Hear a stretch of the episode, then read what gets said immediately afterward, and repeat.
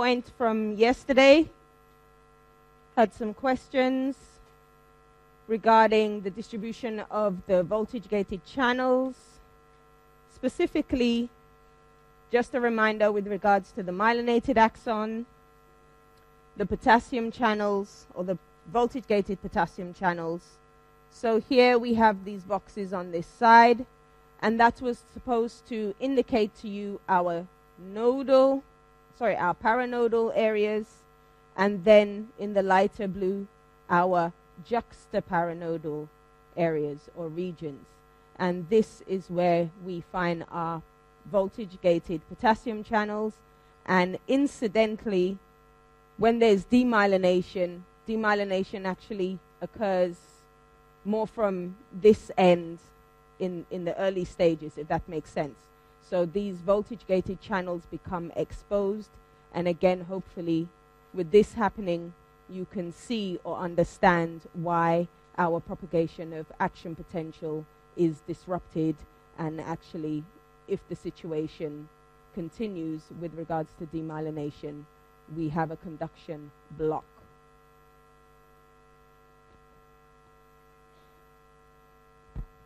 Louder. Ralph, can you help me with that? It's a bit closer to. me. Is that any louder? Yeah? Excellent. Thank you. All right. Neurotransmitters and synaptic transmission number one is the session today. Our copyright, our lecture objectives. So I'm hoping that you have watched your video material. So I've highlighted in the presentation where you should have watched your little recordings.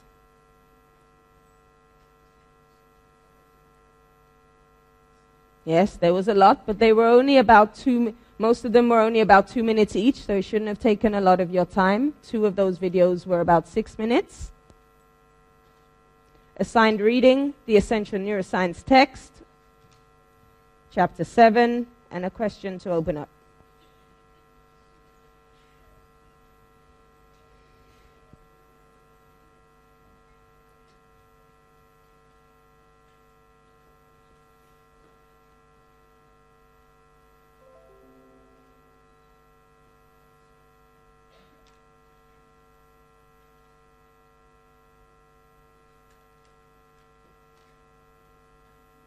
This should be an easy question for you to get that attendance.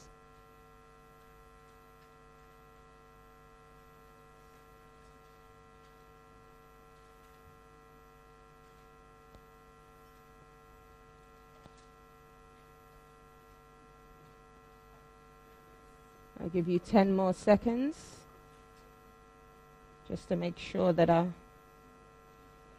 timer is working.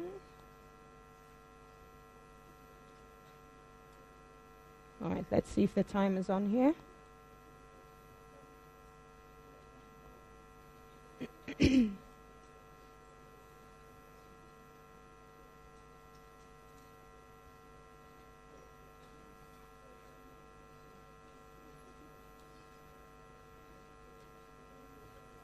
okay, so I'm going to close the poll because there's not a lot of increase in responses.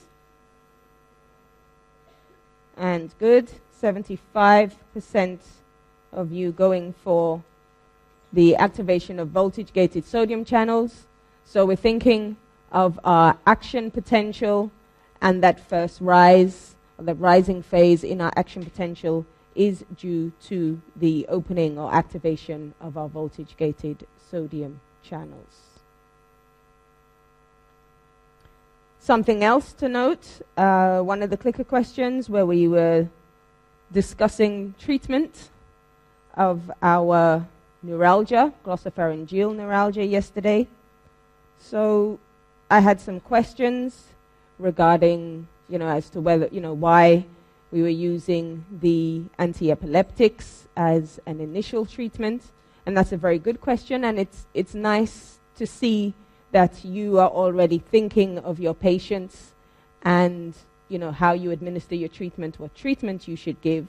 So I discussed further with my colleagues, and indeed, you would go ahead and give them the anti epileptic treatments initially. Essentially, in our question, the patient was diagnosed with the glossopharyngeal neuralgia.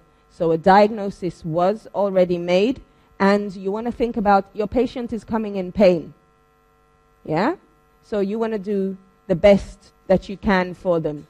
Even in some instances, if you think, like, you know, a lot of people, for example, if, if it was a, a morphine prescription they were coming for, yeah? And you're wondering if they're, abuse, if they're abusing the medication because they're coming so regularly. So you may want to give them, uh, they'll come and ask, oh, doc, can I have 30 days supply? I, I really need it. I'm in a lot of pain. And you're suspicious. Maybe you give them a few days supply. And in those few days, you make some background checks and put um, things in place to see if the patient is indeed abusing the medication. But they've come to you and said that they're in pain and you do need to give them the pain medication. And in our case, because we had hyperexcitability, we wanted to have a good medication to dampen down the action the excitable or extra action potentials that were taking place. So we wanted a good block of our voltage gated sodium channels. So for this morning, we want to describe our morphological and functional characteristics of our various types of synapse. So the first one to think about is our electrical synapses. They're made up of units, and our units are called connexons up here, and they are hemispheric channels. We find, so you find one half of the hemispheric channel on the presynaptic terminal and another portion on the postsynaptic terminal, and essentially they meet, fuse or joining the two cytoplasms, and then there can be flow of, uh, well, electricity essentially through that channel. The flow is generally unidirectional, but it can be bidirectional. And I suspect you're familiar with electrical synapses, so our gap junctions, when, we, when you think about your heart or smooth muscle. With regards to the nervous system, we alluded to gap junction function when we spoke about our astrocytes and their siphoning capabilities, so our potassium and calcium, potassium siphoning and our calcium waves. So we had communication there. Some neurons also use gap junctions. So they're formed, as we said, the opposed connexons. Each connexon is made up of, sorry, each connexon has six connexins. So each of these little units here, the hemichannel, six connexins, and then form our four membrane, those form our four membrane spanning units. Again, in the nervous system, gap junctions play a role in our Schwann cells.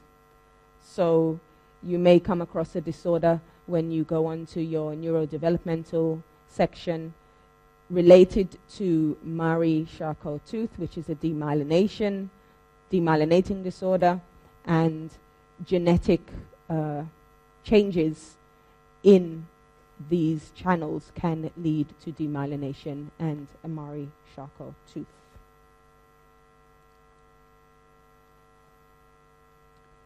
Our chemical synapses. So these are most common and the most common way that we have our communication with our neurons.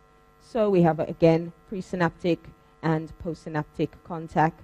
So the two boutons here meeting at the synaptic cleft where our chemical is released and has to bind to our postsynaptic receptor to give us that important response.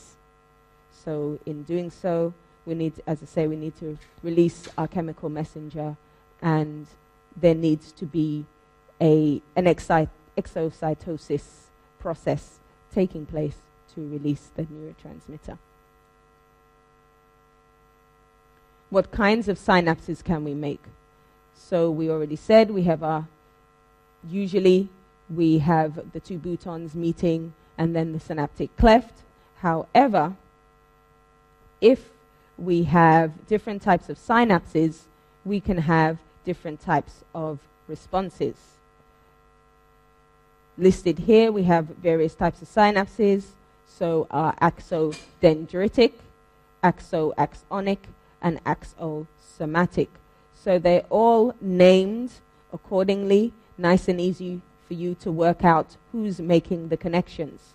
So, axo, meaning the axon, is connecting to some portion. Is it connecting to the dendrite? Is it connecting to another axon? Or is it connecting to the soma? Axodendritic connections are commonly excitatory. So, some kind of excitatory response usually takes place, but this depends upon where along the dendrite the axon is making its synapse. So if it's more distal, you will have an excitation. But if it's more proximal, you will find you'll have a more, um, more likely to have an inhibitory response. And that makes sense because, as I said yesterday, and as you know, with everything to do, well, with the body or in life in general, you have a start signal and a stop signal. Okay? So in order to keep tight control, the stop signals are closer to the soma. Axoaxonic, so our second diagram here, and these are commonly inhibitory. So we want to take a close look at our axoaxonic connection, and what we find is so we have our three neurons. Neuron 3 up here, neuron 1, and neuron 2. So neuron 3 and neuron 1 are making connection with neuron 2 or, or affecting the uh, excitation of neuron 2. So we have an inhibitory response because neuron 1 actually inhibits the release of transmitter from neuron 3, and this diminishes the magnitude of the action potential or the response that we will get, or the resulting response, shall we say, from neuron 2. So we're calling it, it's axo-axonic.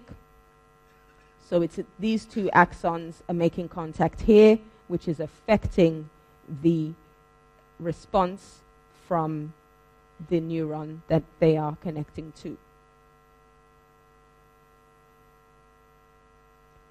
Axosomatic, essentially, the axon is making now direct contact with the soma, and there's no interference from any other axon, and this again would commonly result in some kind of inhibition with regards to our ability to produce an action potential.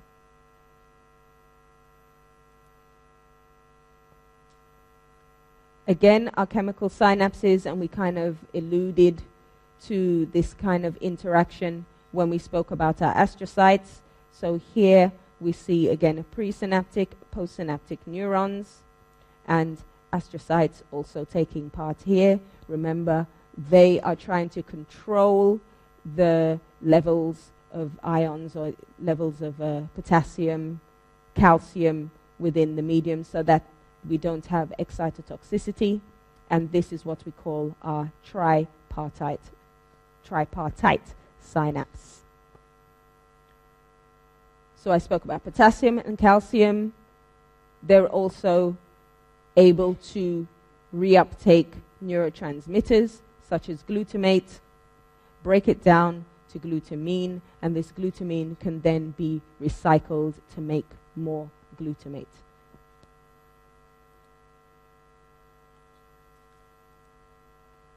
So this was in one of our videos. So all, this, um, all the slides are in the presentation, available to you in the PDF, and anything that has a color to the slide was posted to Panopto. So let's have a question.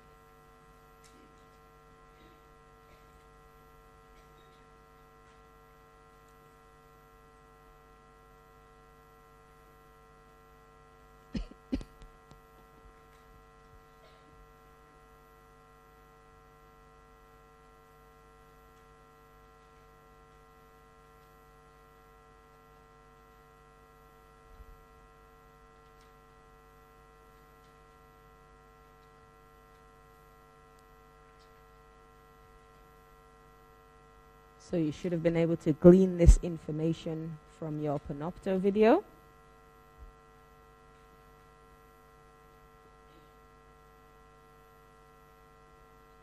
Ten more seconds.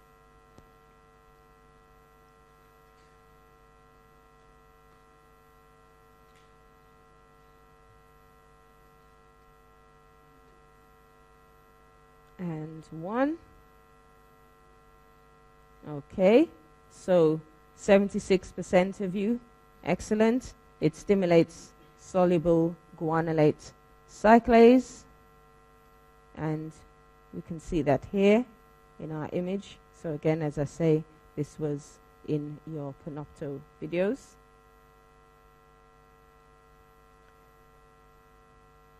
Our objectives cover the synthesis of our neurotransmitters in a general fashion, so if whether they are high molecular weight or low molecular weight, how like what takes place and how they synthesized and how are they packaged. We need to load everything into vesicles. And we need to exocytose our vesicles. So when our vesicle, our vesicles are stored in the terminal and they're actually tethered to the terminal cytoskeleton with synapsin. And when we have our depolarization and our influx of calcium through the voltage gated calcium channels, we can now activate our calcium calmodulin dependent protein kinase, which can cleave this connection. The vesicle is released. The RAB proteins help facilitate its movement to the well, the terminal end, it, it's called the, uh, the active zone. So priming everything or priming the vesicle for release to, for exocytosis. We have a group of proteins called snare proteins. If they are attached to the vesicle, they are simply called V snares. And if it's tethered to the terminal, then T snares. So, not necessarily expecting you to be able to rattle off is it synaptobrevin or syntaxin or synaptotagmin. Just going to simply go with V snares and T snares. And these form a complex.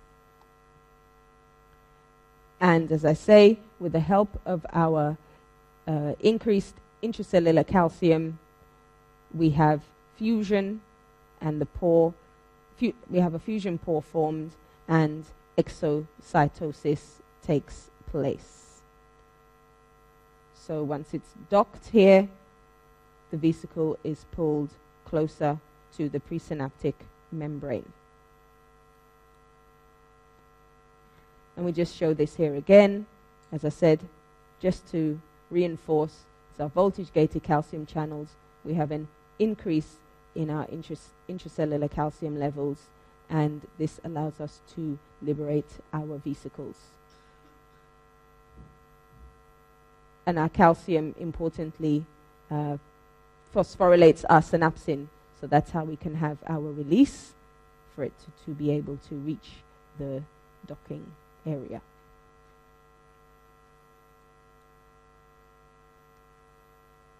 We need to retrieve our vesicles. So vesicles are reusable. The small clear vesicles, they stay in the terminal area, and the large dense core vesicles are needed. We need to transport them retrogradely back to the soma. Do we remember our motor proteins that are involved? So, which motor protein would be involved in ferrying our large dense core vesicles? dynein. Excellent. For our retrograde transport. And for transport of everything from the soma to the terminal, we want kinesin. Question.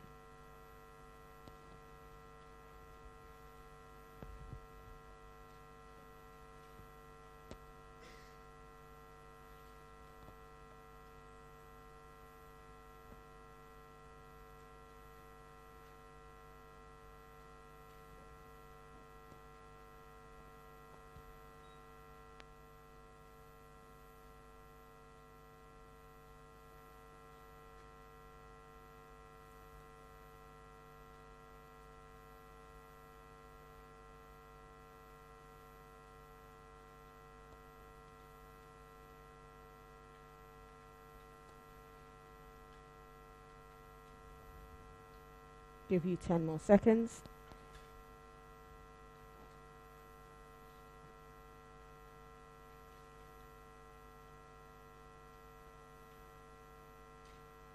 Two, one. Oh, there's a clock anyway. We all clicked in. All right, so I'm going to close the poll. Oh, one more. Anybody else? Closing the poll. All right, scatter of responses. So we have a case of a pulmonary tumor.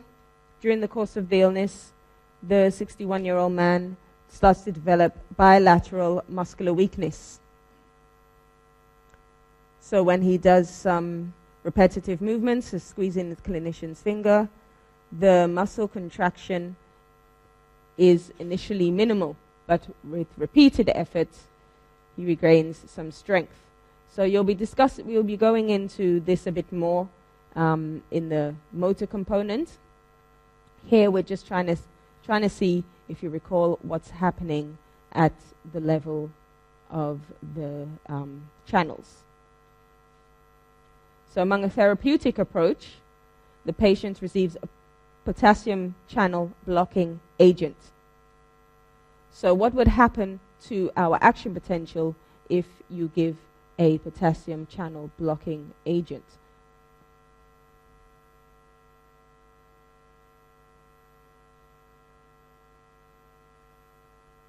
You're going to.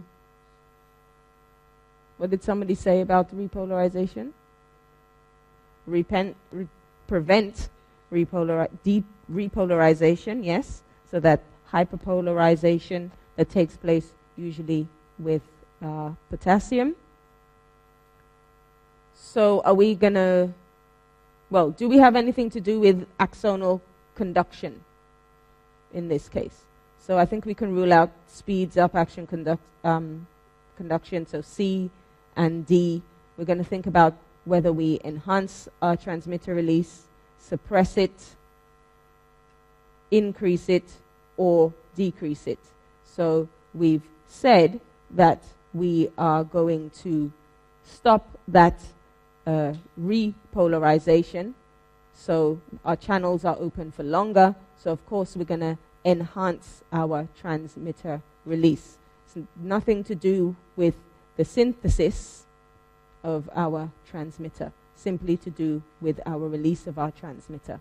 And in this case, because he had a pulmonary tumor, I don't know if you've heard of something called Lambert Eaton syndrome. You're going to hear a bit more about it as you go through into the specific motor component of the neuroscience course.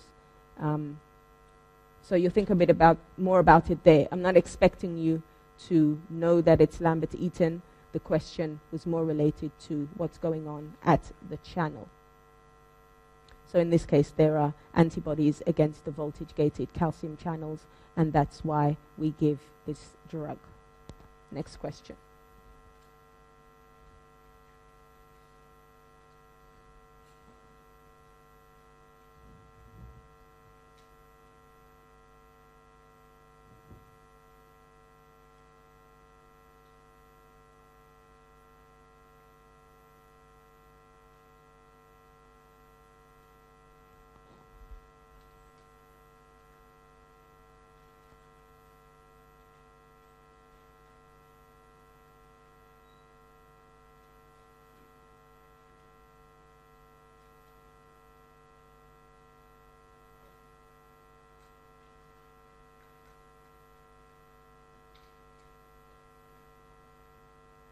So 10 more seconds. You should be able to get this one.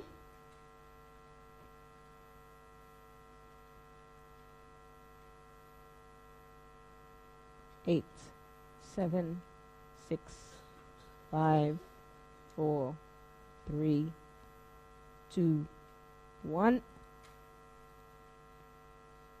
Okay. Split decision. Does it prolong? So prolong our action potential. Okay. But do we increase influx of sodium or do we increase our influx of calcium? So we increase our influx of calcium. So remember, it's calcium is very important for our exocytosis. So we need to have enough intracellular calcium to release uh, the connection between our cytoskeleton with the, the vesicle via synapsin. We also need increased levels of calcium to be able to now fuse the vesicle with the terminal membrane.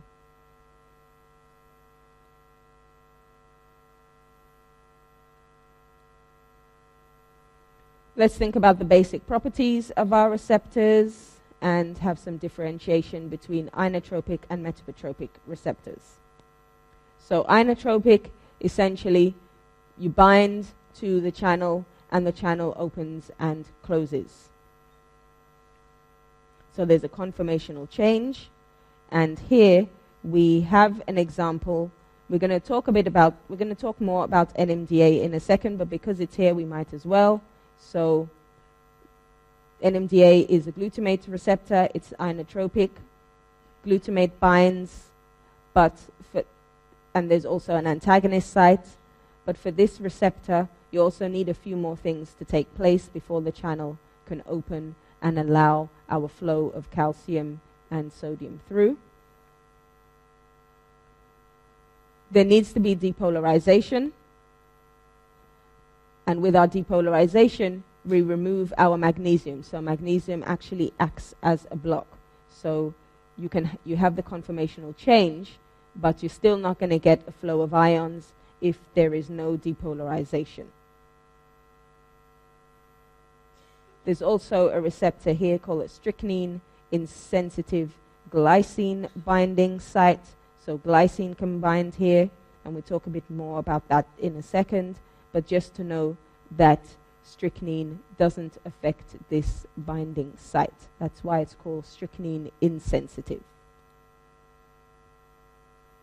There are metabotropic receptors, and these are, um, have slower effects than our ionotropic receptors, more related to our metabolic processes, so our uh, um, G protein coupled responses, essentially so conformational change and uh, our GTP uh, changes in our alpha, beta, and gamma subunits, and leading to our met- metabolic changes.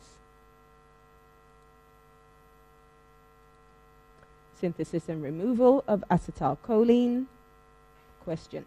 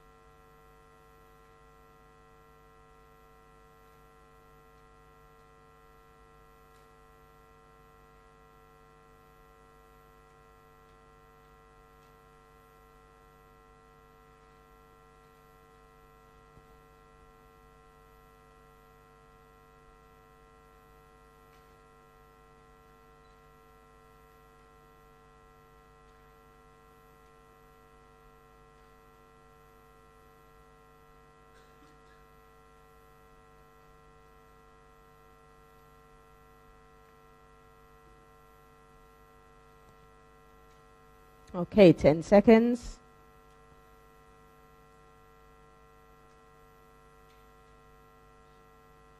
Five.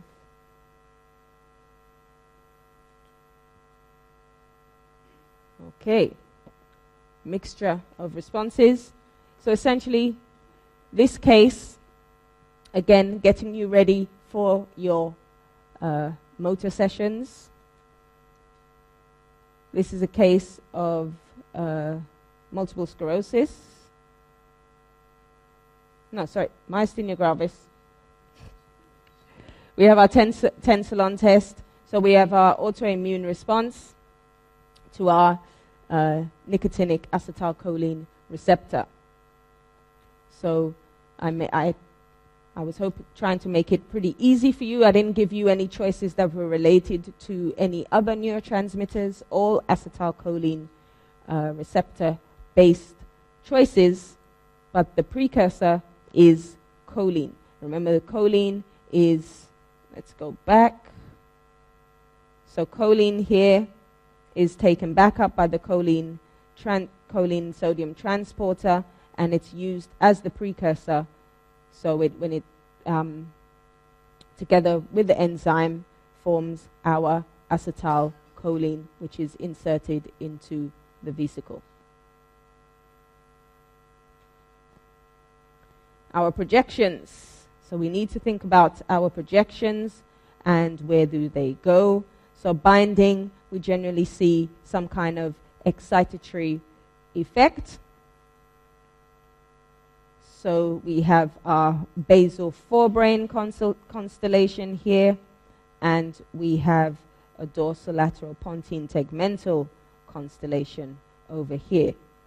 So the dors- dorsolateral constellation we can think of as having uh, communications or control related to essential motor control and movement when we think of these fibers and we see processes traveling into the cerebellum, down the pons medulla. Over here, our basal forebrain constellation, we see centrally, so we see some centrally central fibers running through the cortex and into our limbic system. And if we think about degeneration, degenerative disorders such as Alzheimer's, these are where these fibers are affected. So our basal, so starting from a basal um, nucleus of Meynert, very important with regards to Alzheimer's.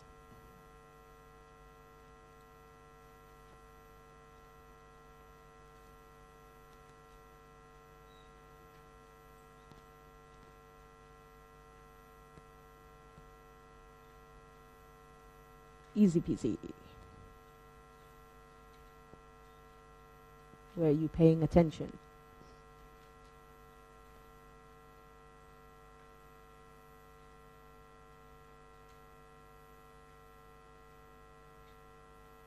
Ten seconds.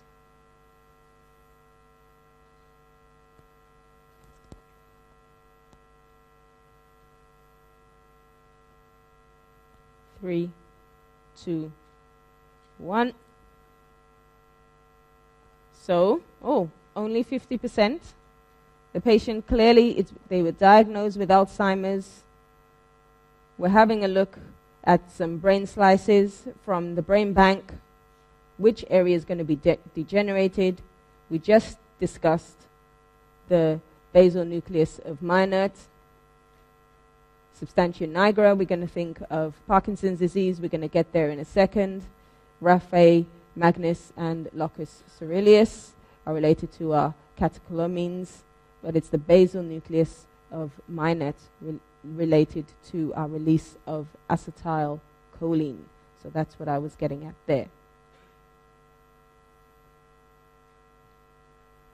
So we can have lower motor neurons releasing acetylcholine, and they'll be binding to our nicotinic receptor, our somatic muscle. So uh, these are our peripheral cholinergic neurons. And we need to note that when, we, when the neuron travels between or from the central nervous system to the peripheral nervous system, there is a change in our myelin coverings. Yes? So you need to appreciate that when you have that transition, you're going to change from your oligos to your Schwann cells and vice versa as you make that transition between the two areas or the two zones.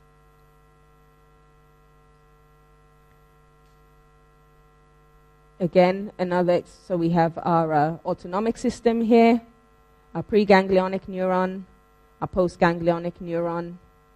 Here we have our ionotropic receptor binding. So between our preganglionic neuron, it makes contact with, a, with ionotropic. Acetylcholine binds to ionotropic receptors on the postganglionic neuron. However, we note that even though it's acetylcholine that's going to be released, that we're releasing in this instance onto, onto our uh. These bind to metabotropic receptors.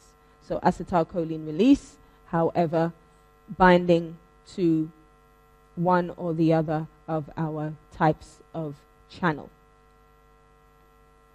So our receptors, as we just said, we have our nicotinic receptors, and our muscarinic receptors, nicotinic being just the basic channel pore conformational change, and ions can flow through. Muscarinic Uh, are metab- metabotropic using our G proteins. And a lot of the time we'll have various subtypes. In this case, there are, well, at this time, or at the time of doing this slide, five types. When we bind to our metabotropic receptor, we have some excitatory responses and we can have some inhibitory responses. So, regardless of the fact that I said for centrally we were looking at excitation for the most part, we need to be mindful that when we have metabotropic binding, we can have excitation or inhibition. Our amino acid transmitters now are glutamate, so how we make glutamate, the pathway. Essentially, there are a lot of nuclei and projections um, for glutamate, and that's why it's pretty essential that we control our glutamate release into our central nervous system, remembering our excitotoxic effects, morphologically and functionally varied. So they're everywhere. Glutamate binds to, we have a couple of receptors here. So we have AMPA and kainate receptors, and we have our NMDA receptor. So when we bind to our AMPA receptor or AMPA and kainate, we allow sodium in and potassium out. So only those two ions are allowed to flow with regards to binding of glutamate to the AMPA and kainate receptors. However, when we bind to the NMDA receptor, we can have flow of sodium and calcium in and potassium in the other direction. And as we discussed previously, there needs to be depolarization to remove this magnesium block. And we have removal. Yes, so glutamate binding and um, removal of our magnesium block. And then we're able to open that receptor.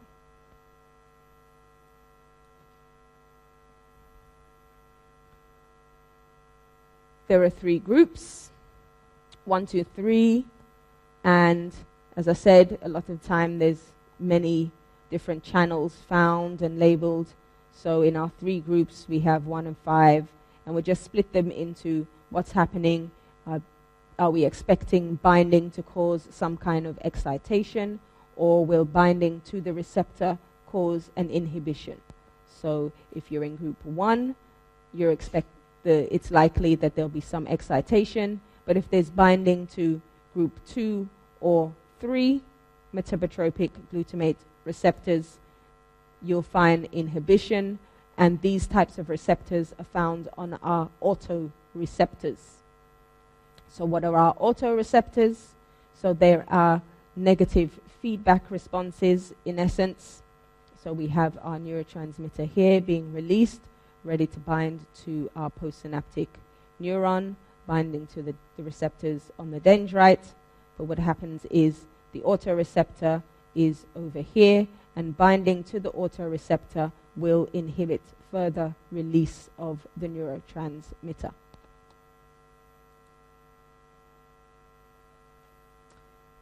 Counterpart uh, GABA. So, GABA, again, we have uh, ubiqu- ubiquitous representation. So, our nuclei and projections, they're usually smaller. So, a lot of our GABA, they, these will be our interneurons. So, the small ones will be our interneurons.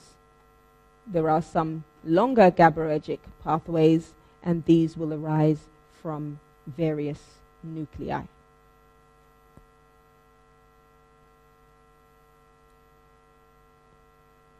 So, what happens with GABA? When you open the channel, you actually get flow of our chloride ions. If you now bind drugs such as benzodiazepines or barbiturates, you can change the efficiency of the channel. So benzodiazepines alone won't cause the channel to open. They work in conjunction with GABA to make the flow of chloride more efficient, so more opening, more flow of chloride. Barbiturates alone, however, can open the channel, and together, again, if you have GABA present, you're going to increase that efficiency. So the difference between benzodiazepines and barbiturates with regards to binding to the GABA channel, specifically our GABA A channel in relation to our chloride currents, is that benzodiazepines alone will not allow any chloride current. GABA needs to be present, but ben, ben, the barbiturates are able to do this. GABA B acting through our second messenger system, so metabotropic. And here we have an axo-axonic synapse, so release of GABA to a GABA B receptor here increases potassium efflux, deca- decreases a calcium influx, and this, hopefully, you can see will cause us to have decreased transmitter release. Question.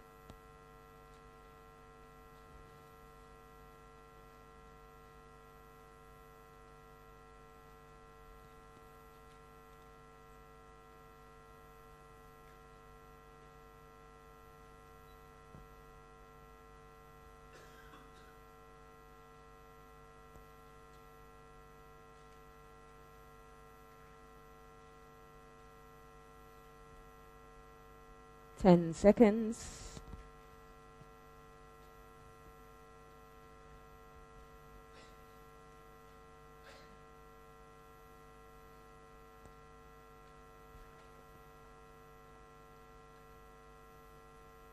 So, in this patient, we want to reduce our anxiety. We just spoke about our NMDA receptors. What do we want to do? We want a benzodiazepine receptor agonist because we want to increase that flow of chloride to help reduce the excitability in this patient that is occurring as they're anxious. If you use an NMDA agonist, well, you're only going to um, exacerbate the situation and cause excitotoxicity an antagonist where you'll have anesthetic effects. Barbiturate receptor agonist, you'll essentially cause the patient to be uh, knocked out and non responsive. And our benzodiazepine uh, receptor antagonists will then not going to be um, effective either because then you will actually block the response that you really want in this patient. So here, just showing our anxiolytics, and again, because our binding of our benzodiazepine increased chloride uh, flow in the presence of GABA. Glycine synthesis was discussed in the videos, and just have a look at the nucleic uh, projections. So these neurons tend to be small local regulators, and we see here that we have our alpha motor neuron making our connection with our somatic muscle. There's a control mechanism where acetylcholine is also released on this interneuron here, a Renshaw cell, and our glycine combined to the alpha motor neuron, inhibiting further release of acetylcholine. And this was why I specifically mentioned when we previously said we have a we had a strychnine um, insensitive glycine receptor. Here is where strychnine comes into play. It binds to the it can bind to this glycine receptor. So strychnine's a pesticide, and it's a favorite uh, of the older murder mysteries, always used by of murder mysteries of Agatha Christie, using strychnine to poison someone, and essentially we block the inhibition of our alpha motor neuron, and the person goes into rigor and dies. Our receptors are structurally, functionally um, similar to uh, our GABA A receptors, chloride conduction, and as I said, blocked by strychnine. Our catecholamines, previously discussed in the panopto. What are our projections? So are important here, nuclei at the level of the substantia nigra. So we can think of our Parkinson's disease in this level, and we're, we're at the level of the midbrain. That's very important. Our ventral tegmental area down here, giving projections. So our uh, meso, mesocortical projections, and we also have some mesolimbic projections. And so our mesolimbic we think of them in, ter- in relation to schizophrenia. So, increased release of dopamine has been indicated in schizophrenia, coming from these, um, along these connections. The mesocortical pathway is also indicated in psychosis. So, there we have our control of our motivation and our emotional responses, appropriate emotional responses our ventrotegmental nu- nucleus or area also makes a connection with our nucleus accumbens and dopamine release onto this area. This is essentially our happy center. So, increased dopamine levels, anything that makes us happy, leads us to have increased um, release of dopamine onto this region. And this can help us understand why drug addicts continue to take certain drugs, such as cocaine. So, in cocaine addicts, we see uh, increased levels of dopamine in this region. So, there's emotional in enforcement via our limbic structures in, um, with regard to this region. And of course, the drug addict will continue to take the drugs. oh, let's just go back. Um, an important one again, our hypothalamic arcuate nucleus, and you've all heard about uh, the inhibitory effect on our prolactin. They are metabotropic receptors, and we have our various types. Another catecholamine, norepinephrine, question.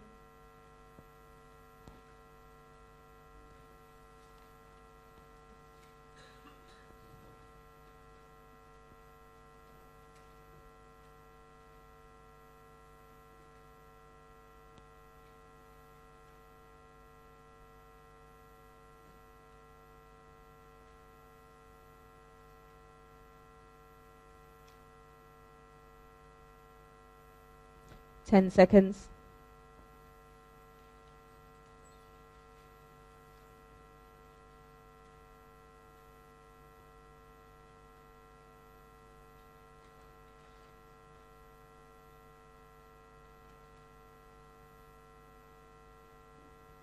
And one. So, which of the following statements is true for our norepinephrine? Yes, the removal is removal from the synaptic cleft is via reuptake. Tyrosine is not the immediate precursor. That would be at the start of the chain. Our, we have our rate limiting step between ty- tyrosine and the production of dopamine, and then we can subsequently make our norepinephrine epinephrine. Parkinson's, well, we discussed it's dopamine, not norepinephrine. synthesized in, so we have our dopamine and enzyme together in the vesicle pr- to produce our norepinephrine, not in the neuronal terminal. Our nucleic projections, important one, are locus coeruleus, indicated in depression. So in depressive states, we have reduced norepinephrine, and we have so linked to our uh, monoamine uh, depress- depression theory. So we include 5-HT levels in this, which we're going to talk about, just go through 5-HT in a second. 5-HT is indicated in depression as well. So low levels in, in this pathway or in these projections, we can have depression. We also have uh, some pain regulation. So we have fibers from the, uh, the raphe going down the spinal cord to the nucleus tractus solitarius, and we can inhibit our pain signals there. Again, these are metabotropic receptors. R5HT.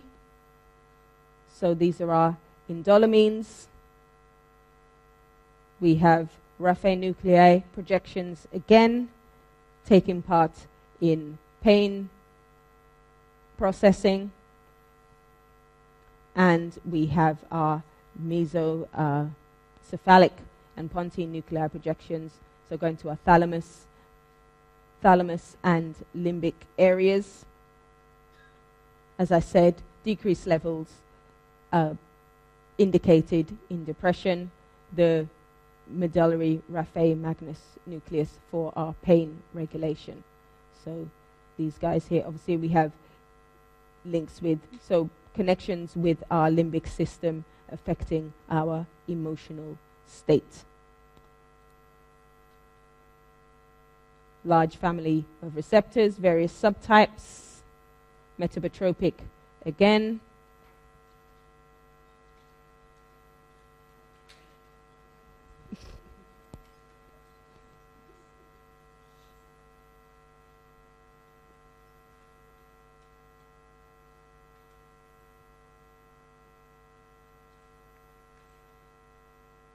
We'll give 10 seconds.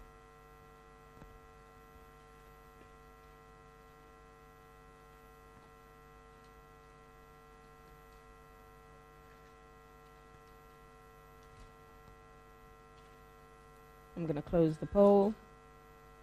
So hopefully we discussed it's Parkinson's disease, so you should have gone for midbrain. We dis- Yes. Do you want to go for a break now and come back? Or this, this is the last slide? Take your break? Okay. All right. Finish it. so, our pain processes very quickly. We have our pain sensation here.